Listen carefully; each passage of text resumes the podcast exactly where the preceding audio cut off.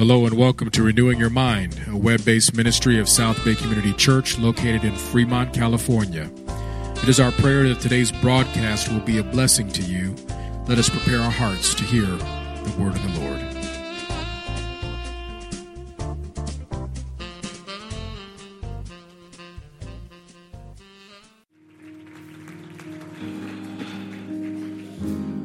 Welcome, welcome to South Bay Community Church. My name is Lita, and I'm the youth and young adult pastor here. I just wanted to welcome you guys here. Good morning, good morning. Can I get a show of hands of um, who here likes to go camping? Just real quick. I know we just exited camping season. I just want to get a show of hands. Great, great. Now let me get a show of hands who hates camping. Who hates it with a passion? Yeah, yeah. Yeah, I see you guys. I see you guys. There was a um, there was a comedian I was watching. He said he married a woman who loves to camp, but he's what you call indoorsy. And he said, um, "I'm surprised we can still get people to camp." Hey, you want to burn a couple vacation days sleeping outside on the ground? What if I told you you had to go boo boo in the woods. Uh, I still wouldn't go. But you get to wake up freezing covered in rashes. All right, you sold me. I guess I'll go then. He says that my wife is always bringing up that camping was a tradition in my family. Sure, it was a tradition in everyone's family until they invented houses. Anyways, I don't even know why we're talking about camping, but I just thought it was interesting because we're looking at the life of Moses, and he did a lot of camping too. So I felt, you know, we should talk a little about camping to start it off. He did a lot of camping. You guys already know that. He, he entered Egypt and he took the people and he administered 10 plagues upon uh, uh, this, the Pharaoh and his people. And he took his people out and then he crossed the Red Sea. And after crossing the Red Sea, he faced the wilderness with treacherous land and armies. And then he administered God's law. Spent decades there. You could say he was a man that knew how to camp. Let me read this passage again. Because I want us to focus on exactly what is happening right now and I want to focus on this little part here on verse 5. In Deuteronomy 34, it says that Moses climbed Mount Nebo from the plains of Moab to the top of Pisgah, across from Jericho. There the Lord showed him the whole land, from Gilead to Dan and then it goes into all this detail about the land, all the things he saw, all the different landscape and the parts. And then in verse 5, it says, And Moses, the servant of the Lord, died there. Verse 4, it said that I have let you see it with your eyes, but I will not let you cross over into it. And that's where Moses was buried. I mean, come on. Moses, the guy that carried the weight of his people on his shoulders out of Egypt. And then there he was standing on this mountain, overseeing the promised land. And God says, no, completely denied. I mean, you can't help but think it's a little cruel. A little bit. I mean, all because, and some of you know the story, he Uh, he was commanded to speak to a rock to feed them water. And instead of speaking to the rock, he hid it. And so, because of his disobedience, God said, You will not enter the promised land. But you gotta wonder, I gotta wonder looking at this passage, it's so detailed, right? I mean, just Moses climbed Mount Nebo from the plains of Moab to the top of Pisgah, across from Jericho.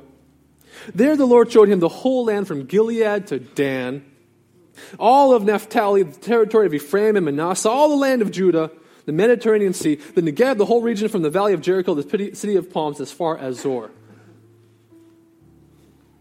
That's the land of Israel. if you can imagine, it's approximately the size of New Jersey. And it was painstakingly described, but it wasn't given to him. You can't help but wonder isn't this a little bit cruel? I mean, it's kind of like bringing you to Red Lobster, one of my favorite places to go. And it's like ordering the finest items on the menu the wood grilled split Maine lobster tail, mm. the steamed North American snow crab legs, the Parrot Isle jumbo coconut shrimp, and wild caught sea scallops, even though I'm not sure how wild catching sea scallops can really get.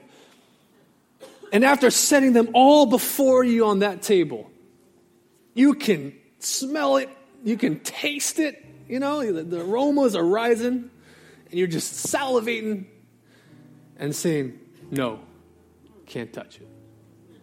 Can't have none of it. Could you imagine just how Moses felt? Now, I can imagine him standing there on that mountain with the wind in his hair all epic like, because, you know, in the movies they always have long hair and just breezing, you know. At least that's how I picture it. And then staring over all of the land. And God saying, You can't have any of this. Could you imagine how Moses could have felt at that moment after all that he's gone through? Disappointed? Devastated? I wouldn't be surprised if he was crying. How many people here feel that way sometimes? You work so hard towards something, giving everything you've got. And at the very end, it just doesn't work out that marriage that crumbled, or that person that you're waiting for in your life, that spouse that you so desperately want and you've been working towards, or that job offer that you so desperately need, or promotion. How about waiting for your kids to get their act together? Or waiting for the doctor to say anything good? Moses ushered 10 super plagues upon Egypt, took its working backbone out of it, led them through an ocean into the wilderness, and defeated foreign kings. And at the end of it all, he died on that mountain. Yes, there was anguish. Yes, there was tremendous disappointment. There was pain in not making it all the way to the end, to that promised land.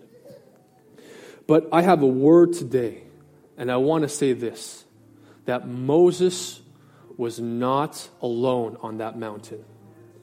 I want to say this. While he was denied something he gave blood, sweat, and tears for, he was with somebody who would give his blood, sweat, and tears. You see, God was with him on that mountain. In verse 1, it says, There the Lord showed him the whole land.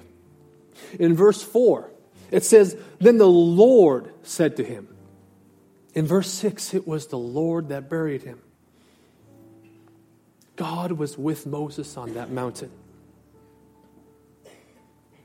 And while he was denied the promised land, for which he had to undergo the most extreme circumstances.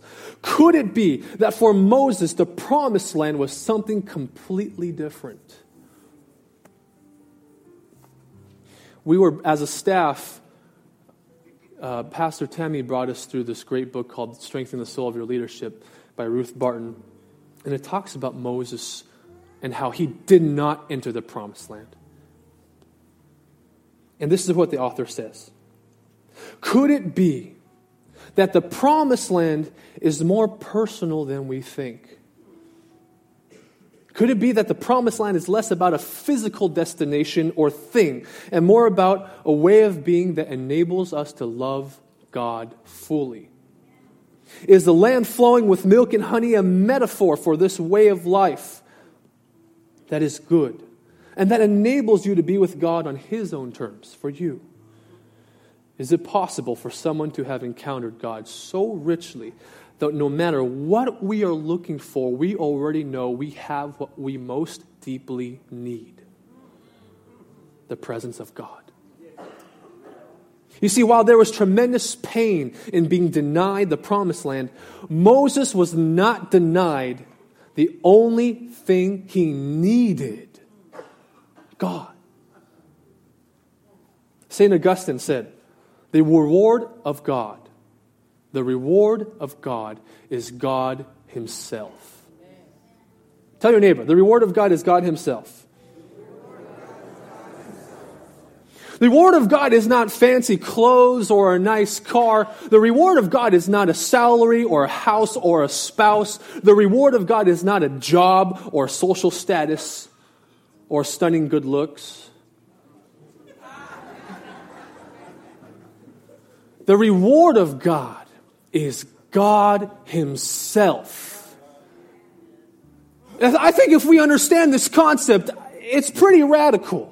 Because we live our lives going through this way. We need God and that nice salary, and the, reward. we need God and you know uh, uh, uh that perfect, uh, uh, uh, picture perfect family. We need the reward of God and that car. We, we need the reward of God and children and a spouse. So we, we have all these things we bucket in, and we say, "Yes, this is great, God, but I like these other things as well." I got to repeat this: the reward of God is God Himself. Let me explain it this way. We left, uh, my wife and I left our car at my parents' house the other day, actually a little while ago, and we left it parked in their driveway, and I gave my dad the keys. And a few weeks after that, we received a, a notice that there was a parking ticket for that very car. So I called my dad and I said, Dad, did you, um, did you drive my car? And he's like, No. But, you know, I, I gave him permission. I was like, you know, you need parked in your, you know, your, your driveway, you can drive it. But he's like, No. I was like, you know, we got a parking ticket um, in Oakland, where you work, by the way, on October 30th. Did you, did you drive our car? Um, maybe. hey, Dad, um, I know it was you. Come on. You have the keys, right? You work in Oakland. Come on. Um, okay, fine. Uh, take your car back. I don't want it there anymore. Who does that? Who is like, blames you for parking your car there so that they get a parking ticket? I love my dad. That's how our conversations go a lot. But let, let me, the reason I shared that is because, you know, fa- facing, facing life and going through life, understanding this mentality that we have God and the reward of God is God Himself is kind of like this. It's kind of like when we face a problem. It's kind of like this. Facing a problem in our lives, it's kind of like getting a parking ticket when you win the lottery. Okay, see, those are like kind of contradictory terms, but one really, you know, trumps the other, you know what I mean? It's like, it's like you getting a parking ticket, and yes, you'll have to deal with that parking ticket. You'll have to pay the 50 bucks. You'll have to, you know, it's real, but you hit the lotto. You are a multi millionaire. And that parking ticket is not going to be the end of you. You see, what Satan likes to do he likes to make you forget that you've won the lotto and that now you're stupid, filthy rich. He likes to make you think that that parking ticket, whatever that is in your life, is the end of you. But we have to understand that he's working pretty hard at it. So now we have a bunch of multimillionaires sitting on their thumbs having pity parties over $50 parking tickets.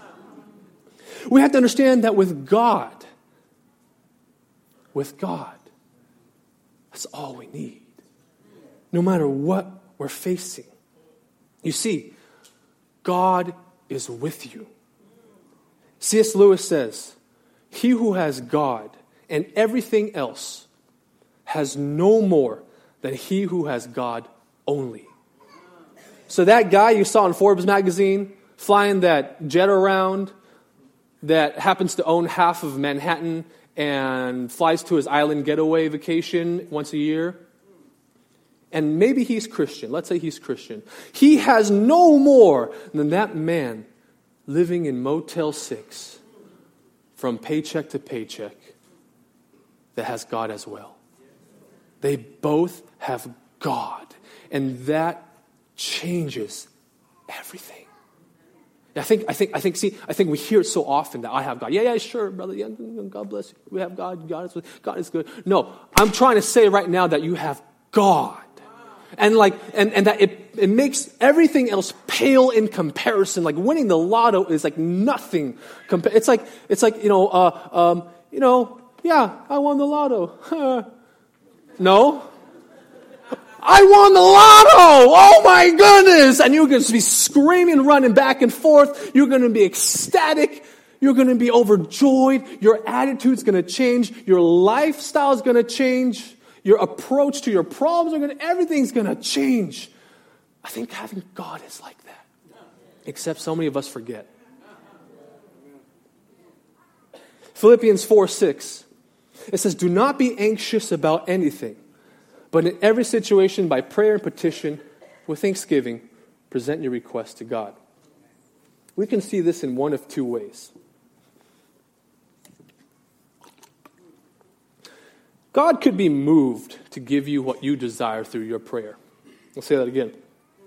God could be moved to give you what you desire through your prayer. I mean, that's what the Bible says, right? It says, don't be anxious, pray. Pray about it. If you want something, pray. So God could be moved to give you what you desire through your prayer. Or through your prayer, God could move your desire. Let me give you an illustration. Let's say I want a pair of kicks. I mean, my kids talked about Bred 11 a couple months ago. what's the newest stuff out? Bred 12s? I don't know. What, what are they on nowadays? You guys are really loud in youth church. I don't know why you guys are so quiet right now. You guys would not stop talking in over there in youth church. I have to beg you guys to listen. So, give me an example. What's like the newest pair of kicks that's out there? Okay, so we'll say Bred 11s, newest Jordans. I could spend a lot of time praying for those new pair of kicks. I could spend a lot of time praying for them, saying, God, give me what I desire. And God could grant me that. He could grant me those shoes or through my time spent in prayer, in my time submitting my spirit to God, in my time sitting in the presence of God, in my time being united and having communion and being in union with God, He can completely change my desire for those shoes. He can completely change it and help me understand that God Himself is what I need. Students, it's not a bad thing to strive in school. I, I, think it's a good thing. You need to strive for academic excellence, and you need to make sure you do everything in your power and your resources given to you to succeed. But what if you get that college rejection letter? What if you get that below par GPA? Can you say, God Himself is your reward and that you're okay? Or are you going to be completely and utterly destroyed because your identity was wrapped in whatever grade you have accomplished, whatever school you were shooting for? Can you sincerely say that my God is my identity? That it's the reward of God is God Himself. You see, Moses stood on that mountain and saw with his own two eyes. He saw that promised land. But let me say something. It was God all along that was his promised land. Even though he was denied something he thought he so wanted and needed, he was given God himself. Look at the life of Paul. In Philippians chapter 121, it says, For to me to live is Christ, and to die is gain. Live is Christ, an interesting phrase in the Greek because there's no verb there. If you just translate it, it just says live Christ. And so you can enter the word is. It's common grammatical construction of Greek. You can say live is to be Christ or live is Christ. And we try to interpret it in different ways. But what does this really mean to live is Christ? It does not mean that Christ is the source of Paul's existence. It does not mean that Christ lives in him only. It doesn't mean that he's living with Christ. It means something deeper than all of that. One scholar says that life means Christ. Life is summed up in Christ. Life is filled up with, occupied with Christ in the sense that everything Paul does loves, trusts, hopes, obeys, is inspired by Christ and done for Christ. Christ and Christ alone gives inspiration, direction, meaning, and purpose. To live is Christ. Can we say with genuine sincerity that no matter what we're yearning for, whatever promised land we're looking at and longing after, that our lives are Christ, period? Barbara Brown Taylor said that Christ, if you are here, then nothing else matters. And if you are not here, then nothing else matters. Reverend King, on the night before he was assassinated in Memphis, Tennessee, he gave a speech called I've Been to the Mountaintop. Prior to that, he was stabbed near the heart. Doctor said that if he even sneezed, the blade would have killed him. He spoke of receiving a letter from a little girl and it said this While it should not matter, I would like to mention I'm a white girl. I read in the paper of your misfortune and of your suffering, and I read that if you had sneezed, you would have died. And I'm simply writing to say that I'm so happy you didn't sneeze.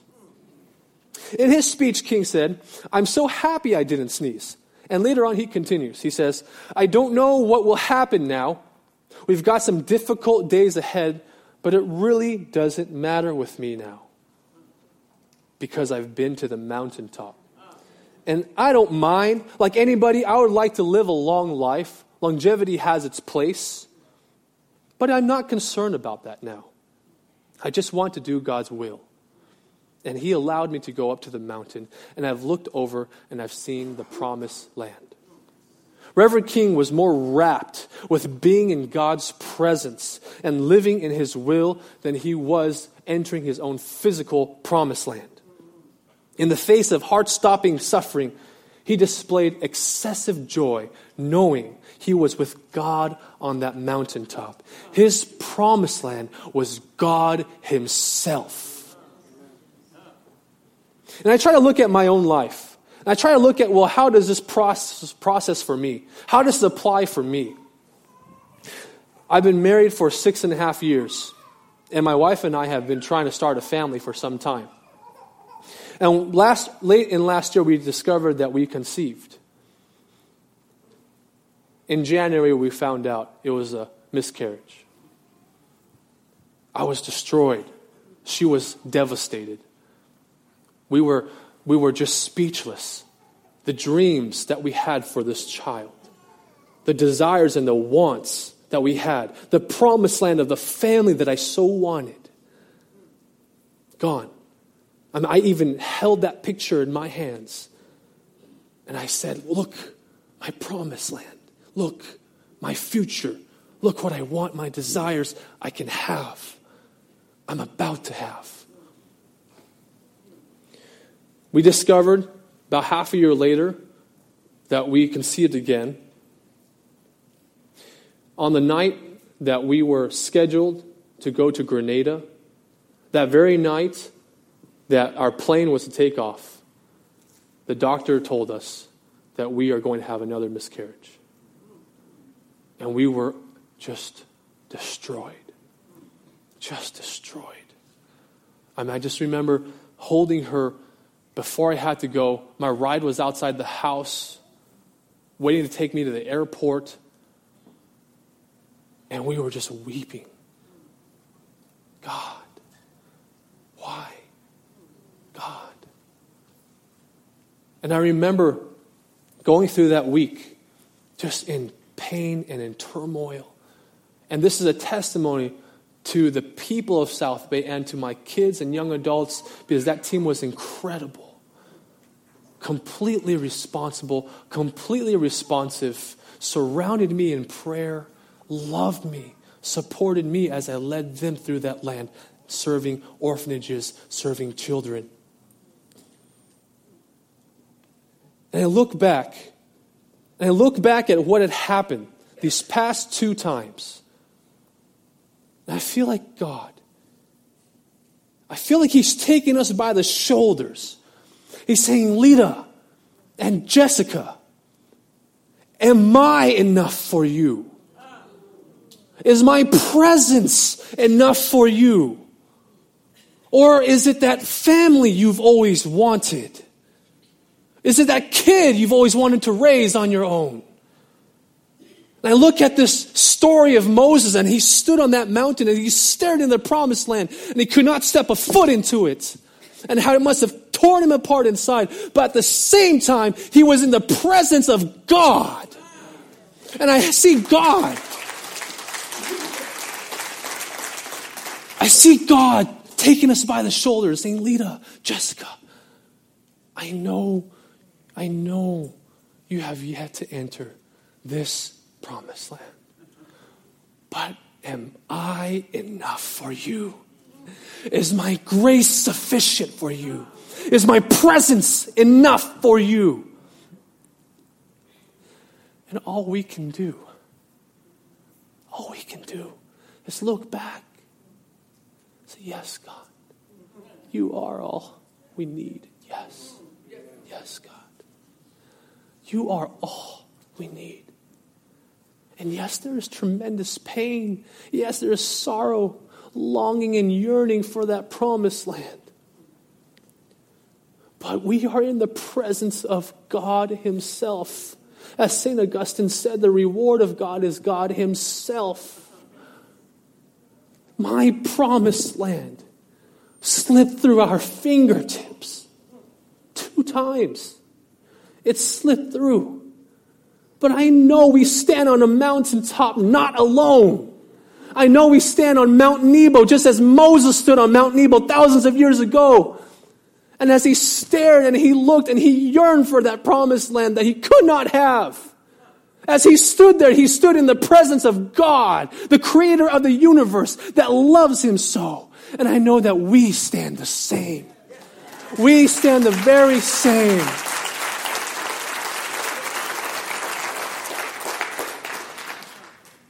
And sure, we can provide solace to ourselves and comfort one another by saying, We're young. People have told me, You're young, Lita. You got plenty of time. Oh, in God's timing, in God's timing. But that's still focusing on what we don't have. That's still focusing on this other thing. What we try and fight to do is to focus in being in the presence of God. No matter what we are yearning for, no matter what we're lacking, no matter what trouble keeps us up at night. Because we know God is the ultimate. God is the ultimate. All this will be stripped away. And when we face God that day, we will face God alone, our souls bare standing before the throne. And that's all we will be doing is worshiping Him for the rest of eternity. The sooner we understand that now, the sooner heaven can start now in our lives.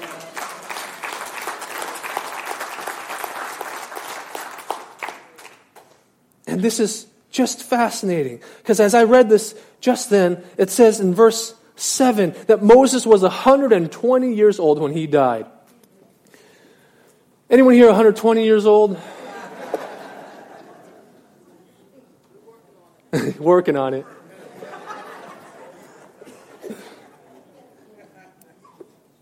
But get this it says in this passage, yet his eyes were not weak, nor his strength gone. And I do believe that is a testimony to him being in the presence of God, God strengthening him, God keeping him, God nurturing him, even though he could not step foot in his promised land and he died without having that promised land and going through everything you can imagine. That's a testimony to the promise that God will always be with us.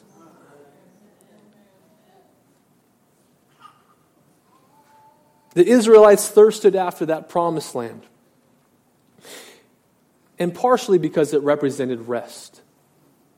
In Deuteronomy chapter 33, it said, When you live in the land that the Lord your God is giving you to inherit, and when he gives you rest from all your enemies around, so you live in safety. Basically, tying the connotation of rest with promised land. And rightfully so, they would desire that. Their life in Egypt was bondage and hard labor.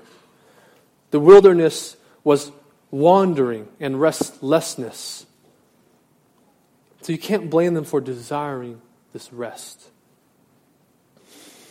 I want to stand here before you this morning and say that there is a greater promise of rest provided to us today, right now, in this room. A rest that took Moses by the hand and led him to green pastures and still waters. A rest that gave Paul the meaning of life. It gave Reverend King a peace about death. A rest that transcends our understanding. One that isn't marked by a physical destination. An airplane ticket can't get you there. But it's found in the presence of God Himself. As St. Augustine said, the reward of God is God Himself. Moses was yearning for that promised land, but he was yearning from the mountaintop in the presence of the living artisan creator of the universe. Here's the question this morning What are you yearning for? This is where it gets real. What are you hurting about? What do you desire most and that you don't have? What causes you to stay up at night and gives you headaches and brings tears to your eyes? What do you so desire? What are you yearning for? What is your promised land? Is it your son that you raised that you gave your all, that you tried your hardest to raise in a godly fashion, disciplining in love, committing everything you've got, and now you see him running wild. And it just tears you up inside. And you yearn for him to come back to know God as he once did. What are you yearning for? What do you desire out of God? What do you desire? What is your promised land? Is it money? Is it a, is it a job that fulfills you? Is it a job at all? Is it a promotion? You've worked so hard, you've gotten your degrees and your diplomas and your years of experience, and now you're just pissed off, you're angry, you're unsettled, you're grumpy, your work is not the place for you, and you yearn for a, the grass is greener on the other side. What are you yearning for? Is it that spouse? Is it that spouse that you thought you would have by now? Is it that spouse that you need so badly to help you raise those kids? Is it that spouse to help you feel that you are loved and you are valuable and that you're worth it? You're worth it to be loved. What are you yearning for?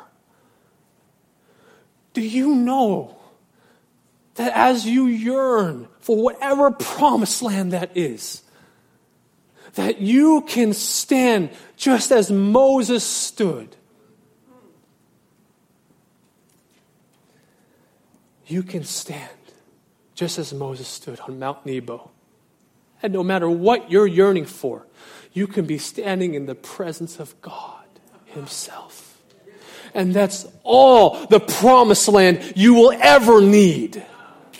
The presence of God Himself. Not something, not some possession, not some status, but it's God. We have to remind ourselves that every day we wake up because we are bombarded by the opposite. Oh, you need this. You got to look thinner. Need some more hair on that head. You like this fancy, shiny car? You need it. You need this relationship. Go online. I don't got, I don't got anything against online dating, by the way. I just, just want to say that. I actually, you know, it's not that. Anyways. What are you yearning for? Are you allowing what you are yearning for to completely take over and grip your heart? To completely strip you of your peace? Yes, there's times where my wife and I would just cry. There's times where we would just weep. There's times where we would just break down. I just find myself doing chores and randomly I would just break down. My promised land. And it's I'm not I'm not sitting around thinking, yes, you know what? I am young. Yes, I can adopt. Yes, all these other options laid before me. I think what God is trying to teach me is am I enough? Is God enough? Because His Word tells us that His grace is sufficient. What is your promised land? And can you know, can you feel that no matter what status you have in attaining that, you can stand on that mountain is in, in the presence of a holy living God that wraps his arms around you and says, You are my child. I love you. You're okay. You're okay. I got you. Everything you need is right here in my presence. Let's pray.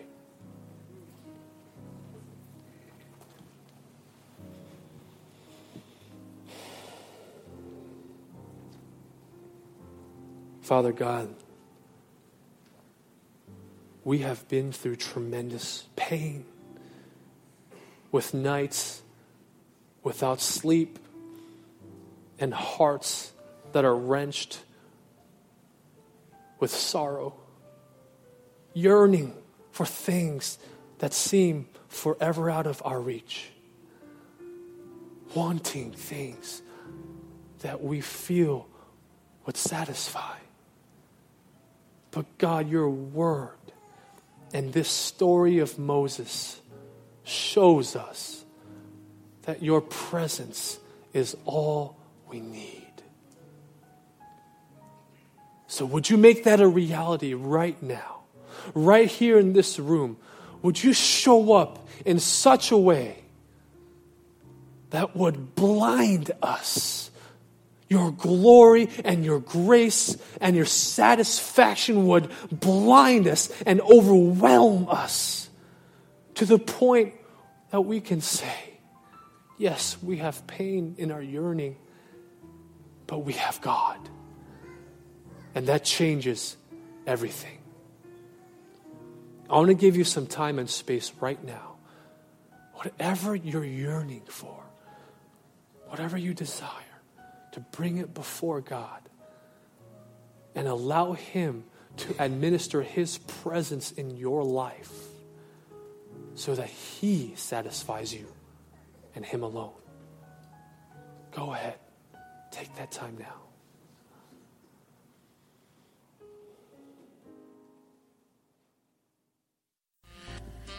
Thank you for joining us for this installment of Renewing Your Mind, a web based ministry of South Bay Community Church located at 47385 Warm Springs Boulevard, Fremont, California. We can be found on the web at www.sobcc.org.